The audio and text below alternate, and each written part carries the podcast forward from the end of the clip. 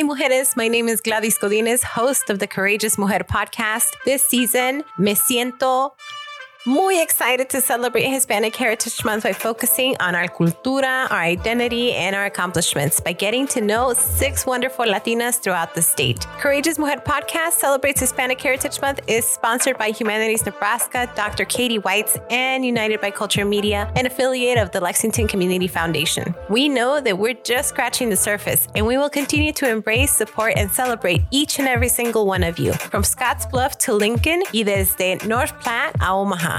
Feliz mes de la herencia hispana. Hola, mujeres. In this episode, I get to interview my friend and leader, Carmen Montes from Lexington, Nebraska. Carmen is an Emmy-nominated journalist and has been a great reporter in both Nebraska and Oregon. I'm super excited for you to get to know her. I do want to share that due to technical difficulties, we had issues with audio for the first five minutes. So we're dropping you off at celebrating family members in her life as they move from California to Nebraska. Enjoy. You used to work in the fields. I remember, you know, there's pictures of me as a bald child um, out in the fields in a big red dress, you know, just probably a year old, walking in the fields where they worked, um, him and my mom. And he eventually moved up to being a manager, you know, at one of those farms and working on a tractor. Um, right, be, right until before he moved to Nebraska, you know, he didn't want to leave his job. He liked his job. But my uncle, um, he rests in peace, um, my late uncle, my mom's brother, um, her, had heard about this new job, this big job that, you know, make money quick and move to Nebraska. And he bought a ticket for my dad, a bus ticket for him, even though my dad didn't want to come up here. And they moved up here um, in ninety-two. They first, it was them two, and then they brought us. But they worked at I V P, what is now Tyson. It's a meatpacking plant. Back then, it it paid a little better probably than, than farming, but it was a lot of hard work, and it still is. Yeah, it still is, one hundred percent. Mm-hmm. So let's, you know, I like to elevate and celebrate. What is your mom and dad's name? What's your late uncle's name? My mom, um, my mom's name, uh, she passed over a little over twenty years, but her name was Isabel Montes uh, Velasco, and people probably know her as a tamale lady because we used to sell tamales here in Lexington. Um, I was a girl with, you know, knocking on the doors, uh, selling tamales. Um, my dad is Isidro Montes Ortega. Saludos to Don Isidro. Uh, I know he's watching. Um, so yes. Tamale lady. It's so interesting because I was a little Tupperware lady, little Tupperware girl. I was little Tupperware, little Mary Kay, little a little bit of Jafra on the side, you know, just a little bit of everything, just trying to make it work, you know, here in the United States. Very cool. So little Carmen comes to Nebraska, and your dad didn't want to come, but, you know, he found employment here. What does that look like for you when you move from California to the state of Nebraska? You know, as a little seven or eight year old girl in California, knowing that I was moving to Nebraska, a state I had never even heard of, um, didn't even know where it was on the map, um, telling my teacher in first grade, I believe, first or second grade, it was second grade, uh, telling her, hey, I'm moving and I want to party. So they, you know, they started looking on the map where it was, and they started celebrating the move that I was going to make with my family here. Um, we moved here, and it was a bit of a shock. I mean, California, you don't see snow. Um, we wear shorts and short sleeve, and that's that, you know. We come here in October of ninety-two, a few months in, and it starts snowing. Um, our neighbors, because we used to live in, in a trailer park, and neighbors uh, would kind of look out their window and kind of even come out the door and be like, what are you doing? You're going to get sick. Because we were barefoot, shorts and short sleeves outside playing in the snow. It was new to us and it was fun. So yeah, that was, it was a little bit of a shock, but I, becoming from a, being an extroverted kid to being an introvert coming to Nebraska. So that totally changed who I was in Nebraska. Yeah. It, I, I can just picture you in shorts in the snow. And little skinny girl, yes. Long hair. Yeah. Yeah. Just because we also moved in in the winter. We moved via train mm-hmm. uh, right before Christmas. And I just, I was in to- total shock in regards to the snow, in regards to the temperature. It mm-hmm. was freezing. We did not have a coat, you know, and I, what I did have, it was a, a thinner coat, but it was like leopard style. eight, I was not a leopard style seven, eight year old, you know, like yeah. nine year old. So it was very interesting. I still have a picture. Good memories. Yeah, for real. The memories that we have. Yeah. So then you came to Lexington, Nebraska. Your mm-hmm. dad's working uh, school. What did school look like for you then? Elementary, high school? Yeah, I was uh, at Bryan Elementary, so I was a Bobcat um, back then. And when I was in school, um, I was very shy. Um, and then I started being called, you know, the whole show, Carmen San Diego show, We're in the World.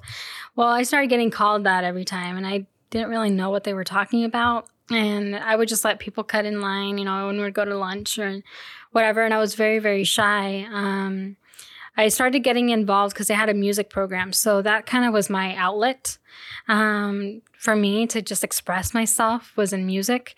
I started in choir and then moved up into honor choir in elementary. I was a very studious girl. I hated being late to school.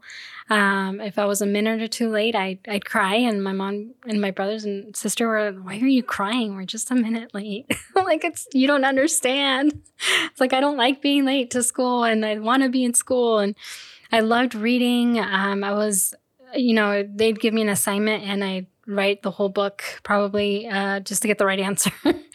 um, so I was very, very studious girl. Um, middle school, that kind of my music, my love for music transferred into middle school.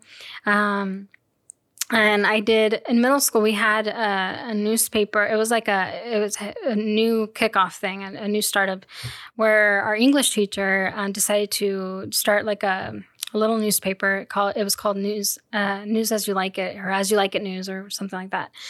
And so I was one of the writers, one of the reporters on there, and one of the editors too. And I just wanted to be on the know, you know, what's going on here and there. Um, and I was an annual staff, uh, which I was taking pictures for the yearbook. I got a, I was I, probably the only student from then, back then, to get awarded all two years for my annual staff work. So I have those trophies at home, which was really cool. But music was my love. It was my passion. Um, I was uh, in the choir. They eventually took me out to uh, to do the Sing Around Nebraska program, which was pretty amazing back then. I just loved doing it. And we got to sing different parts of Nebraska, especially in this one big concert that we did. We had to learn the music in one day. Perform it that night. So it's like a lot of pressure, but it was fun. That was that was me as a kid. Um, I loved music, and till this day I still love music, but in a different way. um, moved to high school. Uh, well, going transition into high school was a little challenging. Um, my mother had passed um, right before I started my freshman year of high school. I was fifteen. The day I turned fifteen, she passed. Um, so... I lost a lot of the friends that I had in middle school or growing up. I hung out mainly with the white crowd um, and some, you know, Hispanics. But I, I saw myself where I, I don't know why, but I, I related more to the to the white population than the Hispanic. I don't know why, but that was I, me. I went through the same phase. It was interesting. Yeah. You know, and I don't know how much we want to go into it and, and like dig it up as to what, what happened, yeah. You know, what was that, go- what was going on. Mm-hmm. But I, there was different Latino groups within the his, the Latino or Hispanic community and Hispanic community. Um, so it, it was interesting where you felt welcomed at and then how you felt you needed to be, or it was just a transition in high school. And cultural identity is really what we're going through, is figuring out where we belong. Yeah. So I'm not surprised um, because we all go through it. Mm-hmm. Yeah, it was a it was a weird, because middle school was all, you know, the white crowd. That, that's who I hung out with. When my mom passed, I still remember it to this day. You know, I went to sit for lunch with my normal crowd and they got up and left. It was just kind of like a quick transition switch, you know, from going from one group to another, because the Hispanic group kind of took me in, knowing or hearing what had happened, because everybody in town was like, oh, that's the girl that lost her mom on her fifteenth birthday type deal. And um, so I, you know, hung out with the his- that's where I got more involved in the Hispanic group. And I was still in music, got involved in swing choir. My sister-in-law back then, uh, Stephanie Owen, um, she kind of encouraged me to get involved in, in the clubs that she was in, one of them being Pep Club. Um, and I was wanting to get into more leadership roles in high school. My academics kind of dipped after my mom passed, um, but I still wanted to be that leader. You know, I wanted to have those leadership skills. And so I got involved in student council. I got involved in everything. Soccer is where I met you. So soccer was one of the uh, activities I, I got involved in, um, mainly to lose weight, because when my mom passed, I gained a lot. Um, till this day, it's kind of hard to, to get rid of it. but um, but yeah, I lost, you know, twenty-five pounds after my My first year of soccer. That summer, I wanted to be on varsity because I was on J V, and yeah, I mean, soccer was soccer and music were my thing back in high school. And such a, a big piece of you, you know, left you mm-hmm. when you were fifteen, quinceañera, yeah. you know, sweet fifteen, mm-hmm. um, and it just getting going through that transition and going through that big moment in your life had to be hard. Yeah. So shout out to Stephanie for giving you that a little bit of strength and support as to how not overcome, but just at the very least try to come out of a very dark stage in your in your life. Mm-hmm. So soccer, yes, we met in soccer. Yeah. Uh, it was interesting because I mentioned that our soccer coach didn't know soccer, so he used to show us videos, and that's wow. how we, we attempted learned. to learn. Yeah. Um, yeah. And we were not very good, but we did our best. We definitely tried. And I think we we built friendships through our soccer program. Mm-hmm. And to see it now, right? Yeah. Uh, all of the work that Rebecca is putting into UniFoot that mm-hmm. has developed the soccer teams now yeah. within the school systems, I think is a beautiful thing. And it's such a... I think that we can hone in with our community, with our with our parents, you know, because my mm-hmm. parents used to go watch football and they still do watch football, you know, yeah. so it's it's really cool to be able to relate to them at that level también. Yeah, my parent, my my dad wasn't really into soccer. He, I don't ever remember him going to my soccer games because he was working, um, but because I lear- I learned to have that passion for the game because I was playing it, um, that eventually I got him into it. Because I was be at, I would be at home when U S A or, or Mexico were playing, yeah. and I, you know, you could just see all my passion into the game. And I, I there was one time where I threw my sandal because I was so mad because they didn't miss the goal. Like, oh my gosh, why? And my dad's like, "What's wrong with you?" Like, you don't understand. They could have done this and they could have done that, yes. and they missed it. So yeah, crazy. I think my kiddos. I mean, I just watch T V and I like everybody to be quiet while I'm watching T V because yeah. I like to focus, you know, mm-hmm. but when I do watch sports, like soccer is the one that I'm like, yes, you yeah. know, and then the kids are like, what, what, are you, what, are, what is happening, Mom? Yeah. Um, I don't do it often. I should probably do it more, but I just, I love to see our kiddos now and how it has developed and the history that we made, you know, because mm-hmm. we did, we made some history while yeah. we were being some of the first to play soccer here in our community for mm-hmm. the, for the school. Yeah. And then you mentioned music. Yeah. So let, tell us a little bit more about music and then how it helped you or how it inspired you. And then you, you graduated. So t- let's talk a little bit about that. Yeah. Music has, you know, since I, in California, they didn't have the music program, you know, when I got into it here, it just, it grew, that passion was just there. I've always loved being somewhat center of attention, and music was that, you know, for me, because I was able, be able to be on stage and, and really, um, hone in that skill that I wanted to craft. And and so with me being selected for different groups and things like that, it just kind of propelled me, like it pushed me even, motivated me even more to, to continue music. Mm-hmm.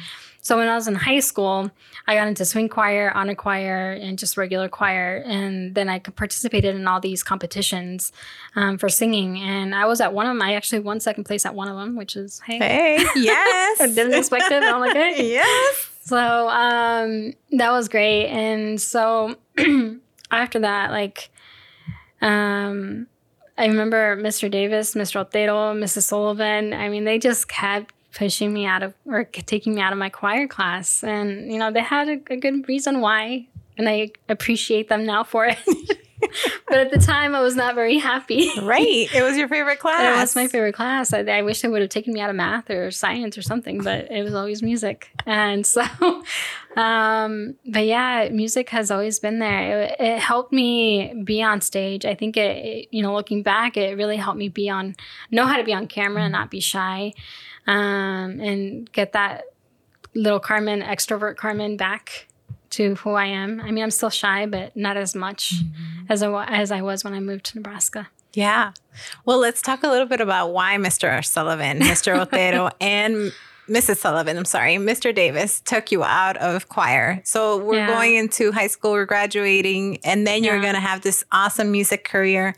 But they saw something different. Yeah, my goal, you know, every time they pulled me into their office, you know, senior year, and they're like, hey, so what are your plans after graduation? I'm like, oh, I'm going to be a singer. And they're like, what's your plan B? I'm like, that is my plan A and B and C. You know, that's all I want to do. I want to be a singer. Mm-hmm. Um, I can't sing a note now because I haven't trained in a long time. But um, it's just uh, Mister Otero was probably the first one that started taking me out and wanting something out of me. He... Uh, took me and another group of, of Latino students out and talked to us about this full ride scholarship at U N K to become a teacher. Mm-hmm. And as soon as he said teacher, I'm like, I'm out. See you later. Don't want to be a teacher. That is definitely not where I want to go. Mm-hmm. My my focus was on music. Um, then when Mister Davis started doing that, taking me out of class, and Missus Sullivan as well, um, they really wanted me to be something more. They wanted me to do something more because they knew music was, you know, it, it's not a a, a more uh, established goal. Mm-hmm. I mean, it is established goal, but it's not like a, something that is a, for sure. Right. You know, it's just kind of hit or miss, you know, mm-hmm. whoever wants to. Um, when I was in high school, I even told them, like, we've already talked to a record company. You know, this is my goal. We talked to Selena Quintanilla's family.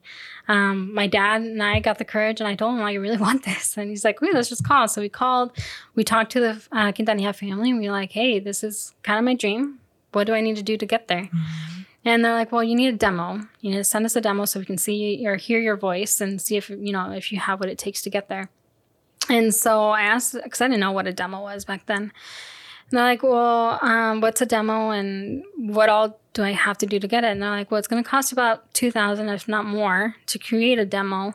And it's basically just you singing a song and you send it to us and we'll, we'll see. We'll call you if, if it's good. Mm-hmm.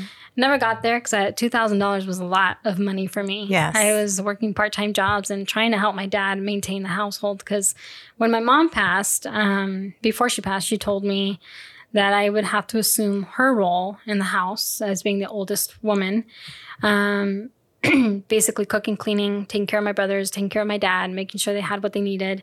And that was the role I had to play. So um, when she passed, I assumed that role. I even had to get a job behind my dad's back because he didn't want me working. He needed me at home. I was like, I can do this, you know. Um, after soccer practice, I would go to work for a couple hours and head home and be home just in time to cook, clean, and do everything I had to do. Um, so after all of that, um, Missus Mister Davis and Miz Sullivan said, you know, we were thinking that maybe you can go to U N K. You'd be close to family, um, but you need to find something that you could do. And I'm like, I just want to do music. Mm-hmm. And they're like, okay, well, um, they, uh, I was enrolled in the music program. That's something that I got into at U N K, but um, they basically told me, you know what, we've already sent, because they wanted me to fill out the application to be admitted. First of all, they sent the fee for the application, which was twenty-five dollars at the time. And I still hadn't sent the application in. And they were like, what is the holdup? Like, you need to fill this out. And they sat me down. They wouldn't let me out of their office until I filled that application out so they could send it. So I was kind of forced into going right. to college, um, which is which I'm completely grateful for. Um, once uh, I was still very into, you know, I'm like, oh, I'll fill out the application, whatever. I got the welcome papers. Um, they, my dad gets a call from U N K, like, hey, we're just wanting to confirm if Carmen is coming, you know, to classes this fall. My dad, dad's like, yeah, she'll be there. And I'm like, what? I'm not going.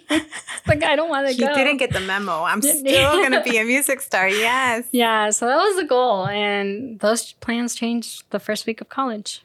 Yeah. You know, you just gave us a lot. So I just yeah. want to, I, I don't know. I want to dig in just a little bit more, um, it, just in regards to the support you had and just reflecting back, you know, to Mister Davis, Missus Sullivan, and Mister Otero. And I shared this with, um, I think it was Beatriz, that I remember Mister Otero and I don't remember the principal's name at that time. Gordon, probably. Yes, Mister Gordon. They yeah. both walked me down the, the hallway and they're like, Gladys, you can go to community college instead of university because that's mm-hmm. what I wanted to head to.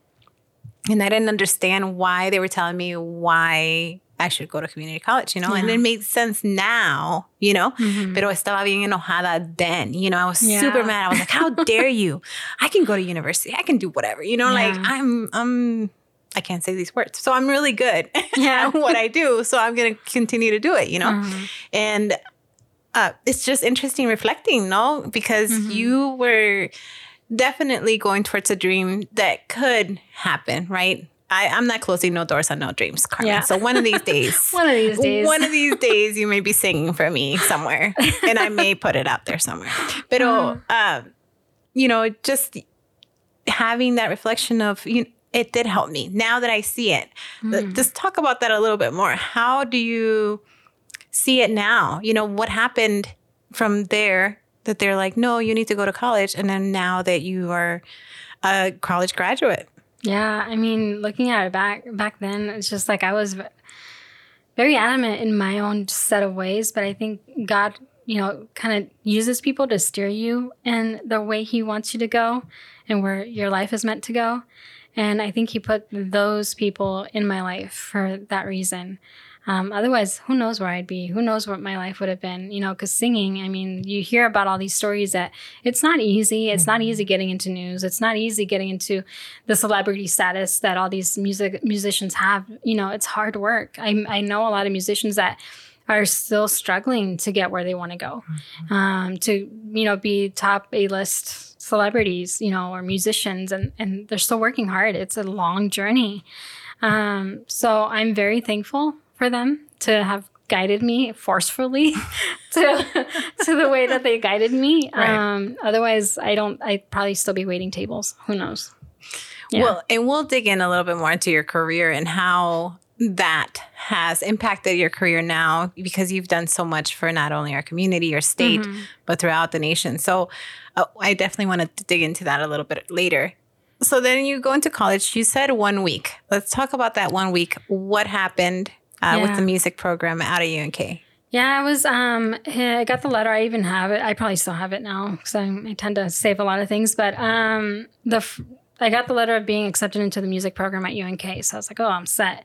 Um, I was going to all these classes. Uh, then the, the department chair for the music pro- um, program pulls me in, does a, t- a vocal test and everything. And then he pulls me into his office, puts in a C D and has me listen to it. And then he's like, if you can't sound like that, which was an opera singer, soprano, mm-hmm.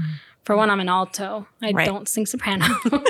And he's like, if you can't sound like that, then I can't have you in my music program. You're going to struggle a lot.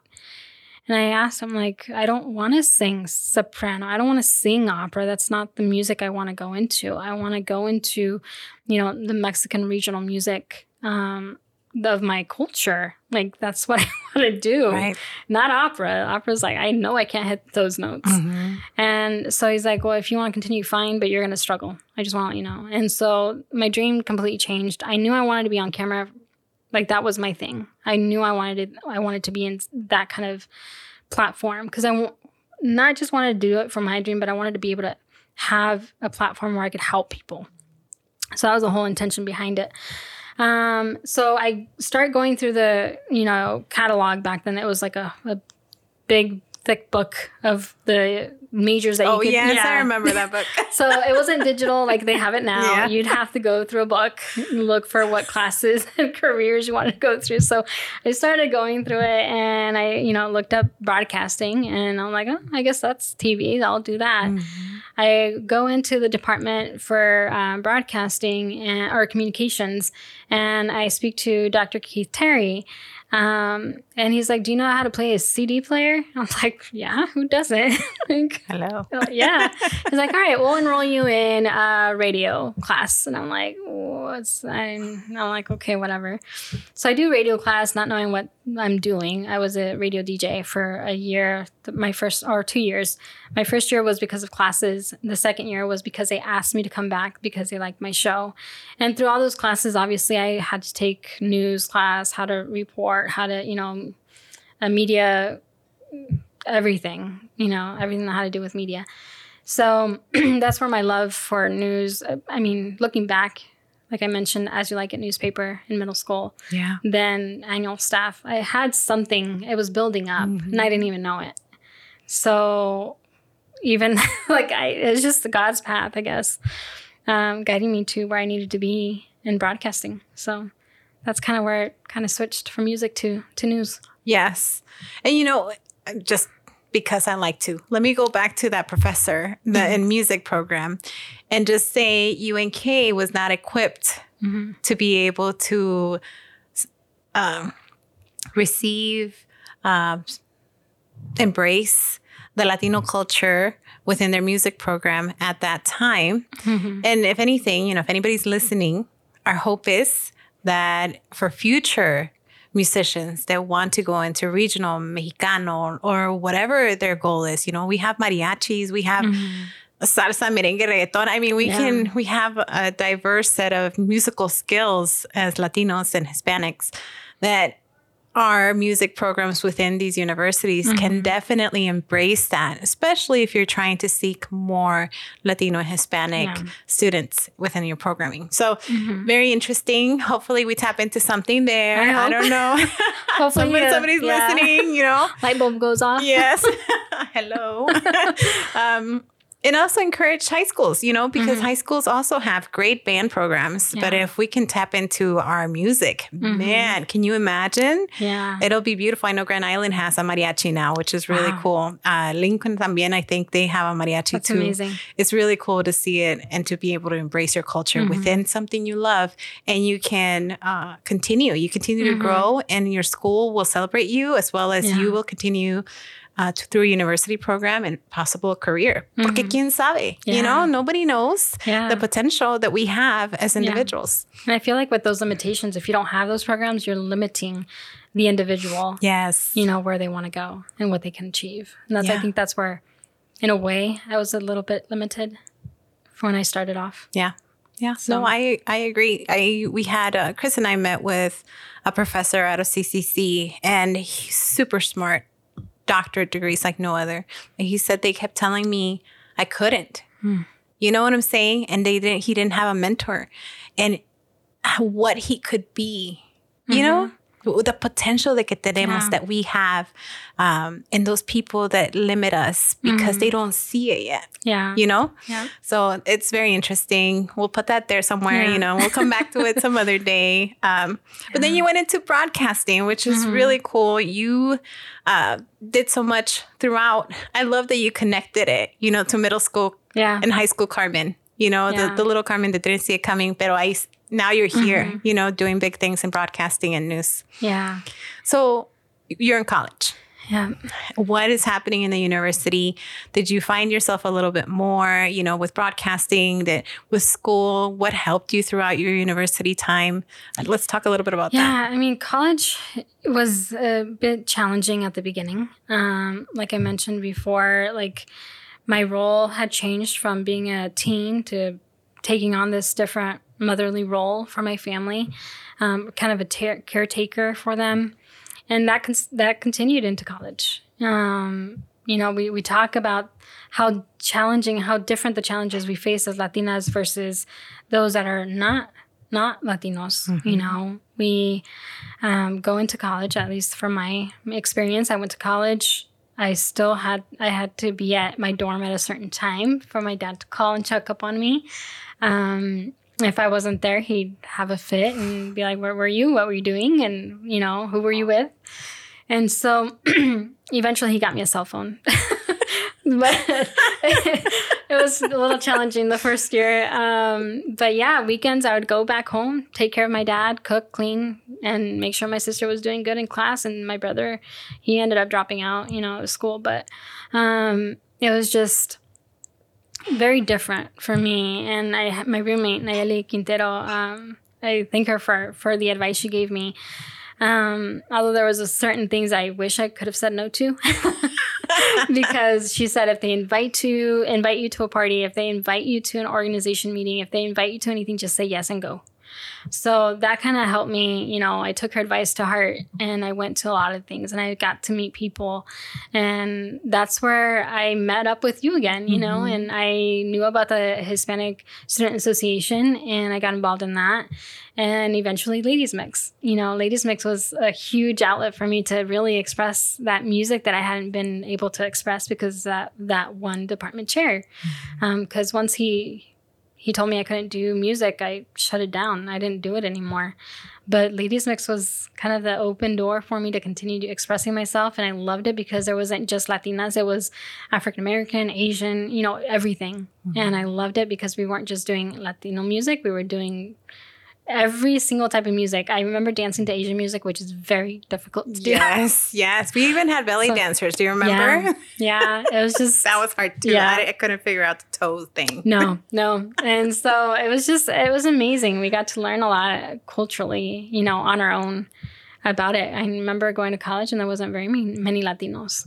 I think that was when we started seeing an increase. Because mm-hmm. I remember I, you've talked about it where when you were in college, there wasn't really... any Hispanics. Yeah. And it just, so. uh, the ability to, I think you and I have the same type of feeling. We're going to get back. We're going to go back mm-hmm. to our community. We're going to tell and share and say you can do it, you know? So yeah. we had the opportunity to go to our high schools, two different high schools throughout the state. We had the opportunity to start a conference for high school students. Mm-hmm. We had Ladies Mix. So then we can embrace our culture, cultura with music and community and mujeres from mm-hmm. all types of shapes and sizes and cultures.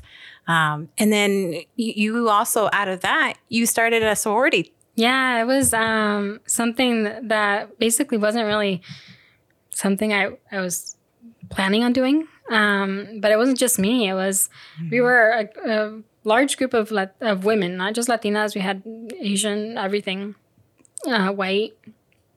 And it down, uh, came down to seven of us. And we have a Native American, we have an Asian, we have a white, Latinas, um, that created the first Latina-based sorority on U N K campus. Mm-hmm. And I think that opened doors to other organizations, to other Latina or multicultural sororities as well. Um, there was a fraternity that was Latino-based. Then we came on the year after, or within the same year, I think. I don't remember the dates. But, um, but yeah, it was a, another... venue to kind of get to know other women because I didn't have I didn't have a big sister. My mom was gone, so I didn't have that connection of an older role model, woman, a female role model to look up to. I didn't know how to put on makeup. I didn't know how to dress female. You know, I was just doing my own thing, and so for me to be able to be a part of these groups, I started forming my identity as to who I was. Um, uh, The beginning, I feel like I I let a lot of people take advantage of me, of my motherly instincts, and, and I would cook for them. I would buy the food, cook for them, and, and clean up after them. So it took a toll. And when I joined the sorority, they're like, you know, you need to stop doing this. So it kind of gave me that confidence to be like, no, you know, if you want me to do this, you're going to have to put something in. Right. Or you're going to have to wash dishes or something. Right. Right. Like I yeah. can't do it all. So each organization um, gave me something different to be able to be who I am and become who I am. So very cool. So then you, and that's a big step that happened during mm-hmm. our college years. I think yeah. that was great that you, that that sorority came to life. Like you said, not only that your sorority started Lambda Theta Nu, but also other sororities were able to come and join. Mm-hmm. And now we're seeing years after, right? Yeah. I mean, I don't want to count them because so it's, it's a lot. Yeah, I think, I mean, my, my chapter, um, it's a nationwide chapter, but, you know, here locally, it's we've been in at U N K for, I think, a little over fifteen years. Mm-hmm. Yeah. So, well, I didn't want to count them. You just It's been a while. Said, yeah. You just said the number. fifteen years. Yeah. It's, just, it's been, it's a, been while. a while. Yes. But fifteen years of a sorority yeah. and that supports itself, you know, and mm-hmm. uh, now calls a, themselves a home in the University of Nebraska mm-hmm. in Kearney. So that's really cool. Yeah. And I honestly haven't really been active within the chapter. And I, I see some of their stuff that they post and the other organizations post. And I, I'm proud of who they're, what they're doing. Back in, you know, in college, there was that rivalry, rivalry when that other organization came on. But being out of college, you have a totally different perspective.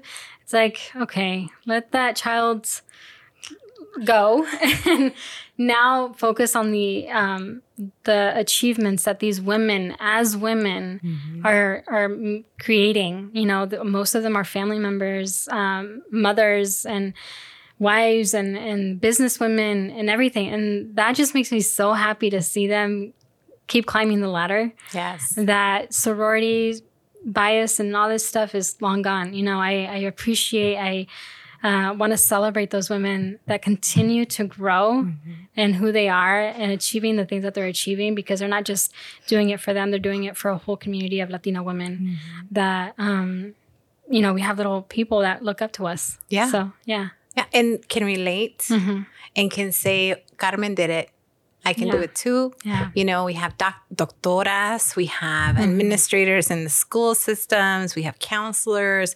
It's yeah. it is a wonderful thing to see once you graduate college, to be able to see all these wonderful women mm-hmm. making such an impact in the state of Nebraska, yeah. kicking butt and taking names, you know, and it's really cool to see it. And hence yeah. why Courageous Mujer is here, yes. you know, to be able to celebrate and elevate our fellow Latinas throughout the state. So yeah. it's really cool. Yeah. All right. So we graduated, you kicked butt, you got some ladies mix, you danced, you know, and then you, you you built a sisterhood. We're in career mode. What happened? What did you do right away? Because, you know, it's interesting, you know, you graduate and you're like, oh, I'm going to do this. Mm. This is my career. I'm going to do X and I'm going to go straight to it. And then sometimes that doesn't happen. No. And that's exactly how it happened to me. I didn't go straight into T V or news. You know, it took me three years after I graduated to get into it, get my foot in the door. I mean, I was applying, don't get me wrong. I was working my butt off to mm-hmm. apply for all these places, um, but nobody was taking in a Latina, you know, which was heartbreaking. Um, I applied to N T V several times and never call, got, got called until three years later. Mm-hmm. Um, so it's just, after college, I ended up working at a hotel as a receptionist, uh, overnight receptionist. So it was hard work. Schedule was not my thing. Yeah. Working overnights. I worked there for three months. It was something I did not care to do because I was missing out on family time, you know, and it was hard. Um, then I had one of the girls in the sorority email me and be like, hey, you know, there's this opening uh, from migrant uh, or my migrant agricultural office supervisor. I'm like, I don't know what that is. Yeah. Like, not thinking about my background right. and my family's background in agriculture. Um, so I was like, oh, you know, I'll go ahead and go for it. I mean, it pays more than what I'm making now and it'll be better hours. So I went for it. And it was hard doing that because you had to, I mean, they're grant-based. You know what it is. Mm-hmm. Grant-based, you can do certain things. You can't do certain things. Mm-hmm. And there was people coming into my office that needed help, needed financial help, or needed guidance, and I couldn't help them because they didn't meet a certain criteria. And then that just, I, I feel like, and I, I've always expressed this, where I felt like my wings kept getting cut. Like I wasn't able to fly. Right. And I'm like, this is not what I want to do, you know, and I wasn't getting along with the people I was working with or I was supervising. Um, so there, a new, new, new office director for another organization, the Multicultural Coalition, had started. And he kept coming up to my office first, you know, to get to know each other. And then he kept coming up. He's like, why don't you want to come work for me? And it's like, no. Like, what are you going to offer me? Like, you know, what's different? Yeah. And he's like, well, you can be my migrant advocate or my uh, community outreach advocate, some title like that. And so I was like, what would I be doing? He's like, well, you'll be advocating for the community, you know, doing resources and stuff like that. I'm like, okay. I'm like, well, I want this much salary-wise, though. You know, I'm not going to go for something less. And so he eventually came back and he's like, I got it for you. Come work with me. And so I ended up leaving and going to uh, the Multicultural Coalition. I was there for uh, about a year when things, I mean, throughout the year, it was, beginning was fine. I was doing events, doing things, but I wasn't really fulfilling that title, the, you know, community outreach advocate. It wasn't, I wasn't really doing anything. I was more of a highly paid secretary. Is what it was. So um, I wasn't using my skills of any sort with what I had learned in college. Um, and then he eventually, like I was eventually starting to do his work minus the grant writing. So I was doing his work, being at the office while he wasn't there. And then it came down to the point where I was just at my last straw. I was coming home crying because I didn't want to do this job.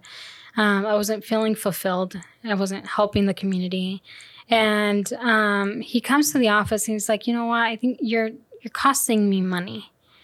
I'm like, hmm, okay, time for me to leave. Right, right. I shouldn't have to deal with someone telling me I'm costing you money yeah. when I'm doing your work, you know? So I ended up leaving that. At that time, that's when I got offered the, the job at N T V three years later. It was part-time. I was a booking producer. It was my, my way in the, my foot in the door. Mm-hmm. And so I started in news. That's how I got my, my, my foot in the door. I just want to take a quick moment and do this.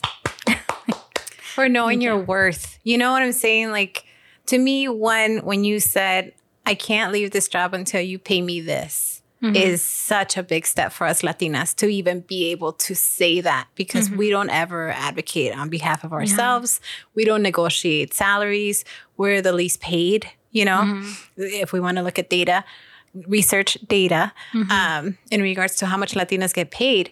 And then it just putting that foot down y diciendo, okay, yeah, you know, I'm mm-hmm. done with this. I'm not happy here. You're not giving me what I need. I'm not able to provide what I think is necessary for our community in my role. Mm-hmm. Um, and then you go to N T V, which is, like you said, a foot in the door. Mm-hmm. And I know all the work that you did through N T V. So tell us a little bit about how you started and then where it went. Yeah, N T V, I started as a booking producer, booking guests for the Good Morning Nebraska show, as well as the Good Life and the Noon show. Um, so for me, it was completely different. I didn't know what I was doing, but they... Um, Basically, I think they hired me because I had a lot of connections in the community. And so I knew a lot of people. Um, and I was a, basically c- calling people, hey, you want to be on the show? You have a good recipe? Come cook it on Good Morning Nebraska. Get your name out there. You have a restaurant. Let's get it, get it promoted for free. Mm-hmm. You know, and yeah. that was kind of how I was doing that. Um, after six months, they saw the the work that I was doing and they liked it. Um, and so they hired me on full time. So full-time meant I could get benefits. When I was part-time, I was working the N T V job. I was living in Grand Island, so I was driving to Kearney, to Axtell, because out in the boonies, yeah. um, literally in the middle of a cornfield. So I was driving to from Grand Island to, to Axtell and then driving back to work my two other jobs so I can, you know, sustain myself. Mm-hmm. Um, and then after I got full-time, that was a little bit more relaxed. I was still driving, making that financial um, investment of my vehicle and driving and time-wise. Um, eventually, they um, started training me to be a reporter and then being in front of a camera. After I, I did a cooking segment on Good Morning Nebraska, and they liked my, I guess, how I was on camera, my presence. So they, my news director knew that I wanted to do reporting. Mm-hmm. And he knew I wanted to do something in Spanish because um, that was always my goal, to do something in Spanish. And so when I started um, anchoring, reporting, my first story was a bullying story, or not a bullying story. It was a New Year's festivity thing. And it was, you, if I go back and look at it, and so like, oh my gosh, poor little Carmen. I was like, I was... Yeah, it's totally different. But um, then eventually my story was an in-depth story on bullying, um, cyberbullying. And th- there was this one girl I in Lincoln, I believe, uh, where she got bullied to to the point where she was almost killed on the side of a road. Um, but they, the lawyer kept calling and calling me, and I'm like, why are they calling me? I don't know. like, I don't, I'm not, I'm barely starting, mm-hmm. but they had, I don't know what it was, but they called me and I did that story. And then, um, after I had enough anchoring, uh, experience, um, they eventually, um, Marilyn Barnett and my news director, Matt Wiesner, decided, you know, hey, you know, you, Carmen wants to do Spanish. Why don't we let her and do a Spanish webcast? And that way it's digital. We reach a different population with our own language, and we fulfill that gap. So we started doing that. That launched in February of twenty fourteen. I'll never forget that because I even took a picture of myself. Um, and that's the most genuine smile I probably ever have taken of myself. I was so happy that I had finally reached somewhat of my goal, yeah. of my dream, yeah. of having a Spanish newscast. So from there, it was called Sus Noticias al Instante, and I was a one-man show. I was producer, editor, Uh, anchor, reporter, everything that you can think of. I was that for that show. And to think about it, you know, almost seven years later, I al- I always, and I don't know, some people follow me because of my advocacy work, but it has been with this yelling and kicking and screaming of where is our Spanish news? Mm-hmm. where is our Spanish information? I mean, the pandemic was front and center for that. We did not get any Spanish information from our city, from our county. It was really hard to get it from our public health department. Mm-hmm. And you were so futuristic in your thinking, you know, and N T V gave you that space to be able to do this. Uh, and you were such a, you, you filled such a big gap. And yeah. a lot of our community follows to this day, you know, mm-hmm. you and your career, because you gave us the news that mattered to us, um, you know, from the general stuff to very intimate pieces about immigration, bullying, racial bullying, um, conversations about ICE raid. Um, mm-hmm. We've had a lot of conversations, you and I, in regards to those pieces. So I'm I'm truly grateful that you were thinking about this seven years ago and you made it happen, and you filled this void that to this day, you know, is still there. But um, we're seeing different people trying to follow your lead.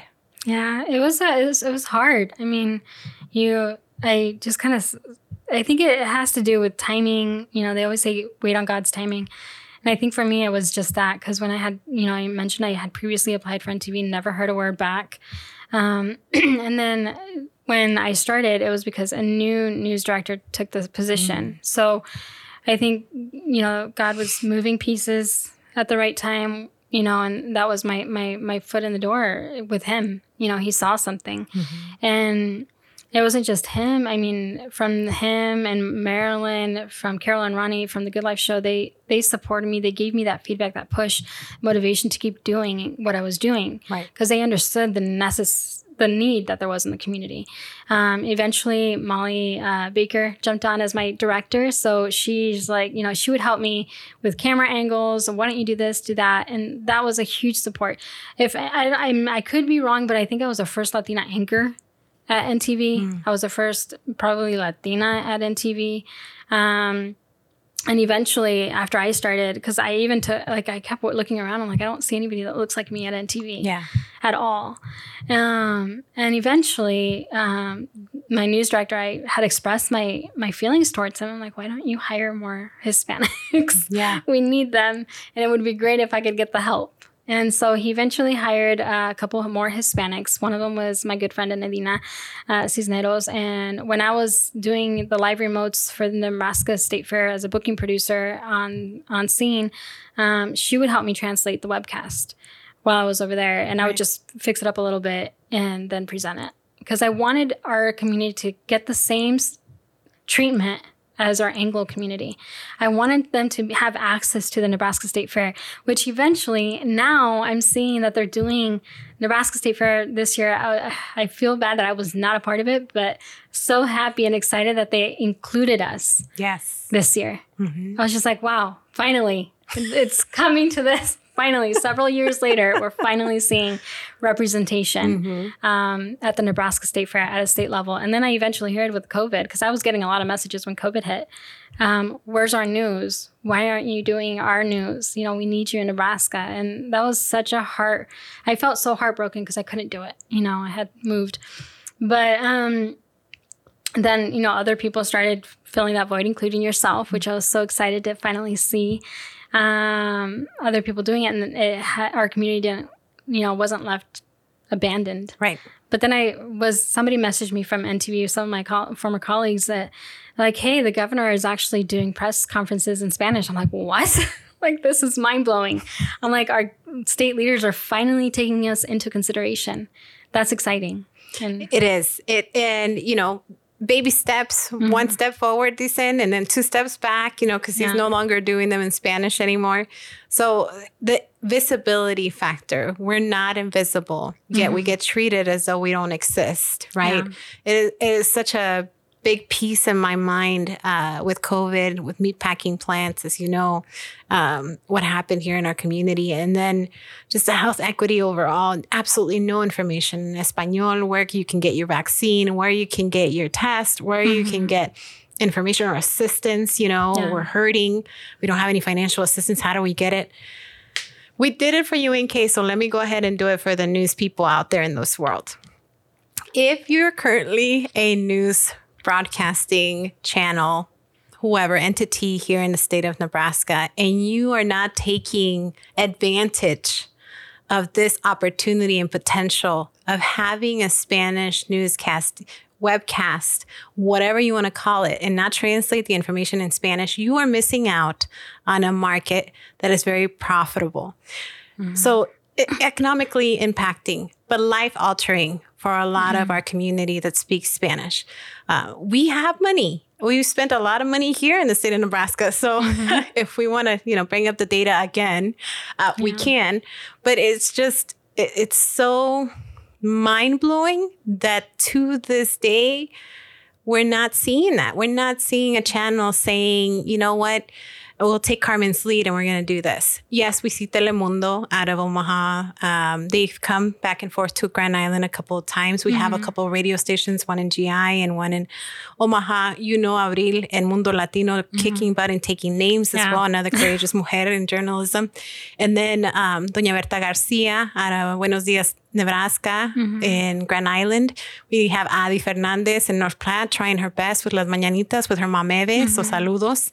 Um, it's just filling that gap. Mm-hmm. And you're seeing normal people like yours truly trying their best, you know, to fill a gap that is such a huge piece. You mm-hmm. said it, you know, I have to produce, edit, lighting, todo, you know, and writing it and translating it, interpreting it and going to places. Mm-hmm. This is, it's huge. It yeah. is not easy. I never thought it is this hard, you know, yeah. and like I have this partnership with my husband and he's currently here listening to us to make sure our audio mm-hmm. is good and having the video and the lighting, todo, you know, it, if I had to do that, I don't, I don't know if I would. Um, I did it from my basement, you know, mm. the first time I recorded. And I recorded for like three hours yelling at, at Chris. I was like, no puedo. What do you want me to do? I can't do this. You want me to look at the camera? You want me to look at this? There's so much stuff, you know? Yeah, it's a technique so, for sure. Yes. Yeah. So you have it down and you had it down. And I'm super grateful for that time yeah. that you gave us here in Nebraska. And I know we got to keep we got to keep it going. So let's yeah. talk a little bit about Univision. How did you get to Oregon? Oh, gosh, that's a it was very challenging. I mean, it was hard to get into news, get my foot in the door. It was even harder to get into Spanish market. Um, even being Latina. Mm-hmm. Um, sometimes, you know, they say, well, if you're born here, your Spanish is not good enough. And it's like, well, I went to school to get my translation interpretation degree. Like, I have that. I have been speaking Spanish, you know, since I can remember. Um, but yeah, it was just a very challenging thing. I had applied, you know, after, well, being at N T V, I had I kept advocating for a Spanish news channel mm-hmm. um, after many failed promises that never happened. We even had a, a meeting with Fox Latino, um, with the general manager and Fox Latino and my news director. Um, and then after that meeting, nothing ever happened. So it was very heartbreaking that we couldn't evolve or, you know, um, that portion of my dream to launch it live for For people that sit at home. We know that our generations, our, our parents still watch T V. And even though our platforms are changing constantly to digital, our, we still have the old, the elderly, the, you know, some generations are still very um, at home watching T V. Mm-hmm. And that's where our Latino population is. Um, even though I gave them, I presented them with a list of businesses all over Nebraska that could contribute in marketing to make this profitable, to make it happen. It didn't go anywhere. So it kind of fell on deaf ears. It was only one, um, and I don't remember his position, but he was basically the the manager of sales at N T V back then. He's now at N R G Media. Um, but he advocated, he sent me, he sent us emails every single time of showing us how the Latino community was growing. He was Anglo, or he is Anglo. And so for me to just have his support in those emails mm-hmm. and pushing my news director, pushing the general manager, um, was something I, I appreciated so much. But it fell on deaf ears and never went anywhere. So I got to a point in my career where I'm like, I'm not growing as a reporter. Mm-hmm. I'm not growing as an anchor where I want to be. And not just English, but in Spanish. So I need to find other outlets. When I had just started um, the webcast, I got an email from Univision Kansas. Um, I thought it was a joke. Not a joke to the sense where I uh, it was, you know, less than what I expected. No, it was a joke because I didn't think I was good enough mm-hmm. for them. Mm-hmm. You know, um, I thought they were like up here and I was down here. And so I didn't, I didn't think, I thought it was a scam. So I sent, I showed it to my uh, coworker, Marilyn. I'm like, is this for real? Do you know this station? Because I'm like, I don't know if I can trust it. And so she checked into it. She looked at, she's like, oh yeah, they're like a super big market in Kansas. Like you need to, like I would have applied there. So you need to go for it. And when I contacted the news director, he's like, you need to send me a, a demo, a reel of your work. And I'm like, I just started. I don't have what you want. Mm-hmm. And so I worked towards that. And eventually in my mind, I think I put myself down because I didn't think I was valuable enough where I didn't have what it took to be at Univision, because we all know Univision or Telemundo is like high up there. Yeah. You know? It's a huge dream. And I always knew I wanted to work for Univision. Um, since, I mean, you go back to my senior year in, in college, and that was, you know, my my speech, you know, at awards night, I'm going to work for Univision. And I'm like, whoa, you are? It's like, yeah. Doing that's, it. That's my goal. And so, um, when I didn't go for Univision Kansas um, years later, towards the point where I was getting frustrated, I wasn't growing, I started applying to all these stations. Then I was invited to be a, on a panel for media at a Latino Summit conference. And that's where I met Maya Sines. She used to work in Omaha for um, Channel three, I believe. And she's like, oh, you know, you should talk to my new, my former news director. He works for Telemundo, Colorado. I'm like, that would be awesome, yeah. You know, connections. So we started that process, and eventually he ended up moving throughout my process of applying. He got transferred to California. So that kind of ended there. Mm-hmm. It didn't go anywhere. Um, and then I got, I applied at other places. I applied in Texas. I even called the news office, the news director's office in Texas for Univision, and they laughed at me on the phone and hung up on me. So like, okay. This is out of nowhere. So I felt very put down because I was at that point where I was like, I need to move forward. Mm-hmm. And so I saw that my company at N T V, Sinclair, who owns that, who owns N T V, had an, a vacancy in Portland. I'm like, I'll never get it. And who knows if I'll even move up there in Oregon, you know. I applied anyway. Um, and then a couple months later, I get the call. They're like, hey, we have a position for you. Let's talk. And we talked. They flew me out there, interviewed me. They they liked my work. Uh, the news director liked my work because um, the producer, I, I guess, did, wasn't didn't know what to look for. Mm-hmm. So I got hired on, and that's at the point too where I was like, I need this much to be able to make it up there because yeah. cost of living yeah. is a lot higher. So I was always kind of pushing my bar for salary, mm-hmm. and that's something I had to learn, and I'm still learning on how to negotiate what I'm worth. And there's times where I'm like, am I really worth that much? Will they even give it to me? Or do I need to go lower? So it's been a challenge, but I moved to Oregon. From Univision, yes. So oh, shout yeah. out to anybody and everybody yeah. that's listening from Oregon following your story. This yeah. is, I think it's eye-opening, you know, mm-hmm. because in my eyes, It, it went boom, bam, boom. You know, like mm-hmm. Carmen se fue on T V, y luego se fue a Univision. You know, like yeah. you already had your ducks in a row and you were oh, headed yeah. somewhere. Pero you hear all of these barriers, mm-hmm. people that didn't believe, you know, and then you you still excelled. Yeah. And I love, and we haven't had a chance in the podcast to talk with anybody else about salary mm-hmm. and advocating for yourself to get paid what you're worth. So I really appreciate you bringing yeah. that up because we don't. You know, mm-hmm. I've had various times that I have had to, you know, uh, advocate on behalf of myself, and they, the person did or did not believe that I was worth it, you know. Mm-hmm. Um future stories to come about this, yeah, you know, because yeah, definitely. It's not, you know, we're, we have similar stories in regards to that. So you have gone to Oregon, you do Univision, your dream mujer, mm-hmm. you shouted it out, you made it, affirmation, it dicen, you know, like yeah. you just, you gave it to the universe. It came to you. Mm-hmm. How was Oregon for you? I, I followed your work over there. I know yeah. you were doing some hard stories over there too. Mm-hmm. Yeah. I, I moved in a, in a moment that we, I mean, none of us expected. Mm-hmm. Um, I moved uh, June of twenty nineteen, and the first month or so, I think it was the first month or two months, they didn't have me reporting. just because I I had told them, you know, I'm I'm I was honest, open with the news director, and I told her, you know what, moving to a bigger city is kind of challenging for me.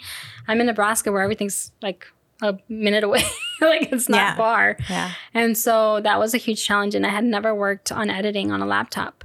Um, I was always at a computer desk because mm. um, my work didn't really require me to go far away and edit and come back. So she gave me time to get adjusted, which I'm eternally grateful for. Mm-hmm. Um, and then I had, I worked with a couple photogs because uh, in a bigger city, you have a camera person. Uh, well, if you work for the English station, Spanish, you're still on your own. So I was dealing with a, carrying the laptop, tripod, uh, camera, microphones, everything to have with me for whatever I needed. And dealing with how to connect the computer to make sure my work got in there in time, the whole computer system, it was so challenging um, the first couple, the first year. Um, and then the way the producer wanted certain things, whether versus how I did things or how, you know, training as a journalist um, do things. Um, It was very different because he comes from a he came from a newspaper background. So T V and newspaper, we may tell the same stories, but we tell them differently. Mm-hmm. And news, you get a minute and a half tops to tell your story. Right. Um, and that's one thing a lot of people are, you know, when I interview them and it takes half an hour to an hour, they're like, um, and I tell them, like, it's only going to be a minute and a half. I'm like, how are you going to compact all that in a minute and a half? It's like, well, I take the best bites that tell the story, and that's that, you know. Um, and if I may. That's yeah. a gift. Yeah. It's very challenging. Editing yeah. is a gift. So I'm yeah. sorry. Yeah, yes. no. Um, but even then, you know, because, you know, he knew I wasn't born in Mexico. I wasn't, or, you know, and um, he would start, like it started to the point where he would tell me I wasn't good enough, that I wasn't going to make it. And it was just, it was kind of a downfall. You know, it, it brought me down. And I'd have to pick myself up and, and keep going because I had, you know, agreed to a two-year contract. And I was committed to making those two years. It mm-hmm. was challenging uh, moving up there mainly because I was leaving my family, moving away for the very first time. I mean, I had traveled for a week or two, or, you know, and yeah. come back. This was like gone for two years and that was that. Yeah. So it was very challenging. Well, in the Spanish segment, we weren't able to dig in a little bit mm-hmm. deeper, but Elvie, your sister, she was in our Spanish segment and she yeah. asks what's next. And I didn't ask you that in the Spanish mm-hmm. segment, but you did touch a little bit about it. Um, you and I can talk for hours. Mm-hmm. We can have segments for all days on all topics yeah. because we could. It's a lot. Um, but you know, we have a limited time and space now. I want to give this time to Elvie. What What are you going to do? I know you're currently at a pause. That's how mm-hmm. we said it in Spanish, una pausa. What is What should we expect in the greatness of uh, Carmen Montes? I'm not done yet with news. Um, I feel like I still have a lot to give. But right now, um, you know, like I mentioned, Oregon was a little bit challenging, not just because of what I was going through at work, but mental health. Um, the rioting, protests, I was in one of them. Out of nowhere, I was kind of stuck in one of them. Um, but also covering the violence, you know, that has ensued in, in Portland. COVID was very mentally challenging. Um, having a sick parent at home, like, or, you know, a very delicate situation with his health, um, and not being able to be here for him or for my siblings, like, it was very challenging. But for me right now, I think I'm just enjoying family time. I needed the break. Yeah. Um, so at first it was a month long break, but it's, it's, it's, it's, you know, it's extending itself a little bit for personal reasons, but, um, I'm still going to be looking for those stories. You know, I, I just have to fi- figure out how to do that, to continue advocating for our community, our Latino community, mm-hmm. and seeing what's next. I haven't shut the door on anything. Um, so we'll see. I know N T V wanted me back. I kind of shut them down. Um, mainly because Spanish wasn't on their radar mm-hmm. uh, anymore, um, and, or to the same capacity that it was before. And the offer wasn't there. You know, they offered me what a new reporter was going to make after me having nine plus years of experience. Mm-hmm. I wasn't going to go back to that. There's just no way. I can't, you know, for professionally, I can't do that. And personally, I can't do that. So right now, my life is news, professional careers on pause, but I haven't given up. I'm still moving forward. Um, we'll see where God takes me. Yes. So we'll see. Well, and just so you know, you know, not only do I support you, but you have a community, a state that loves you and is super happy that you're home. Yeah. And it, taking care of yourself, you know, because mm-hmm. you need to, we need to. Yeah. Uh, and after living this pandemic life in Oregon, uh, covering those really hard stories, mm-hmm. um, hopefully you get some warmth and rest, you know, while you're here and yeah. a good welcoming because you deserve it. Thank you. And we're so excited for whatever, he, you know, is coming up in the future. You deserve everything and more. Um, I'm super excited for anybody, you know, that gets to meet you and gets to take on your gifts because that news, you know, whatever outlet um, takes you on, we'll be blessed to have you and very lucky to have you. Thank you. So. Yeah. I'm hoping that, you know, Nebraska wakes up and, and decides that they need something. Yeah. More oh, permanent. We need to shake them a little bit. Yeah. We'll continue. You know, yeah. I only see greatness for us right now. So, mm-hmm. si no, yeah. why not us? You exactly. know what I'm saying? Yeah. You, we might as well. Yeah.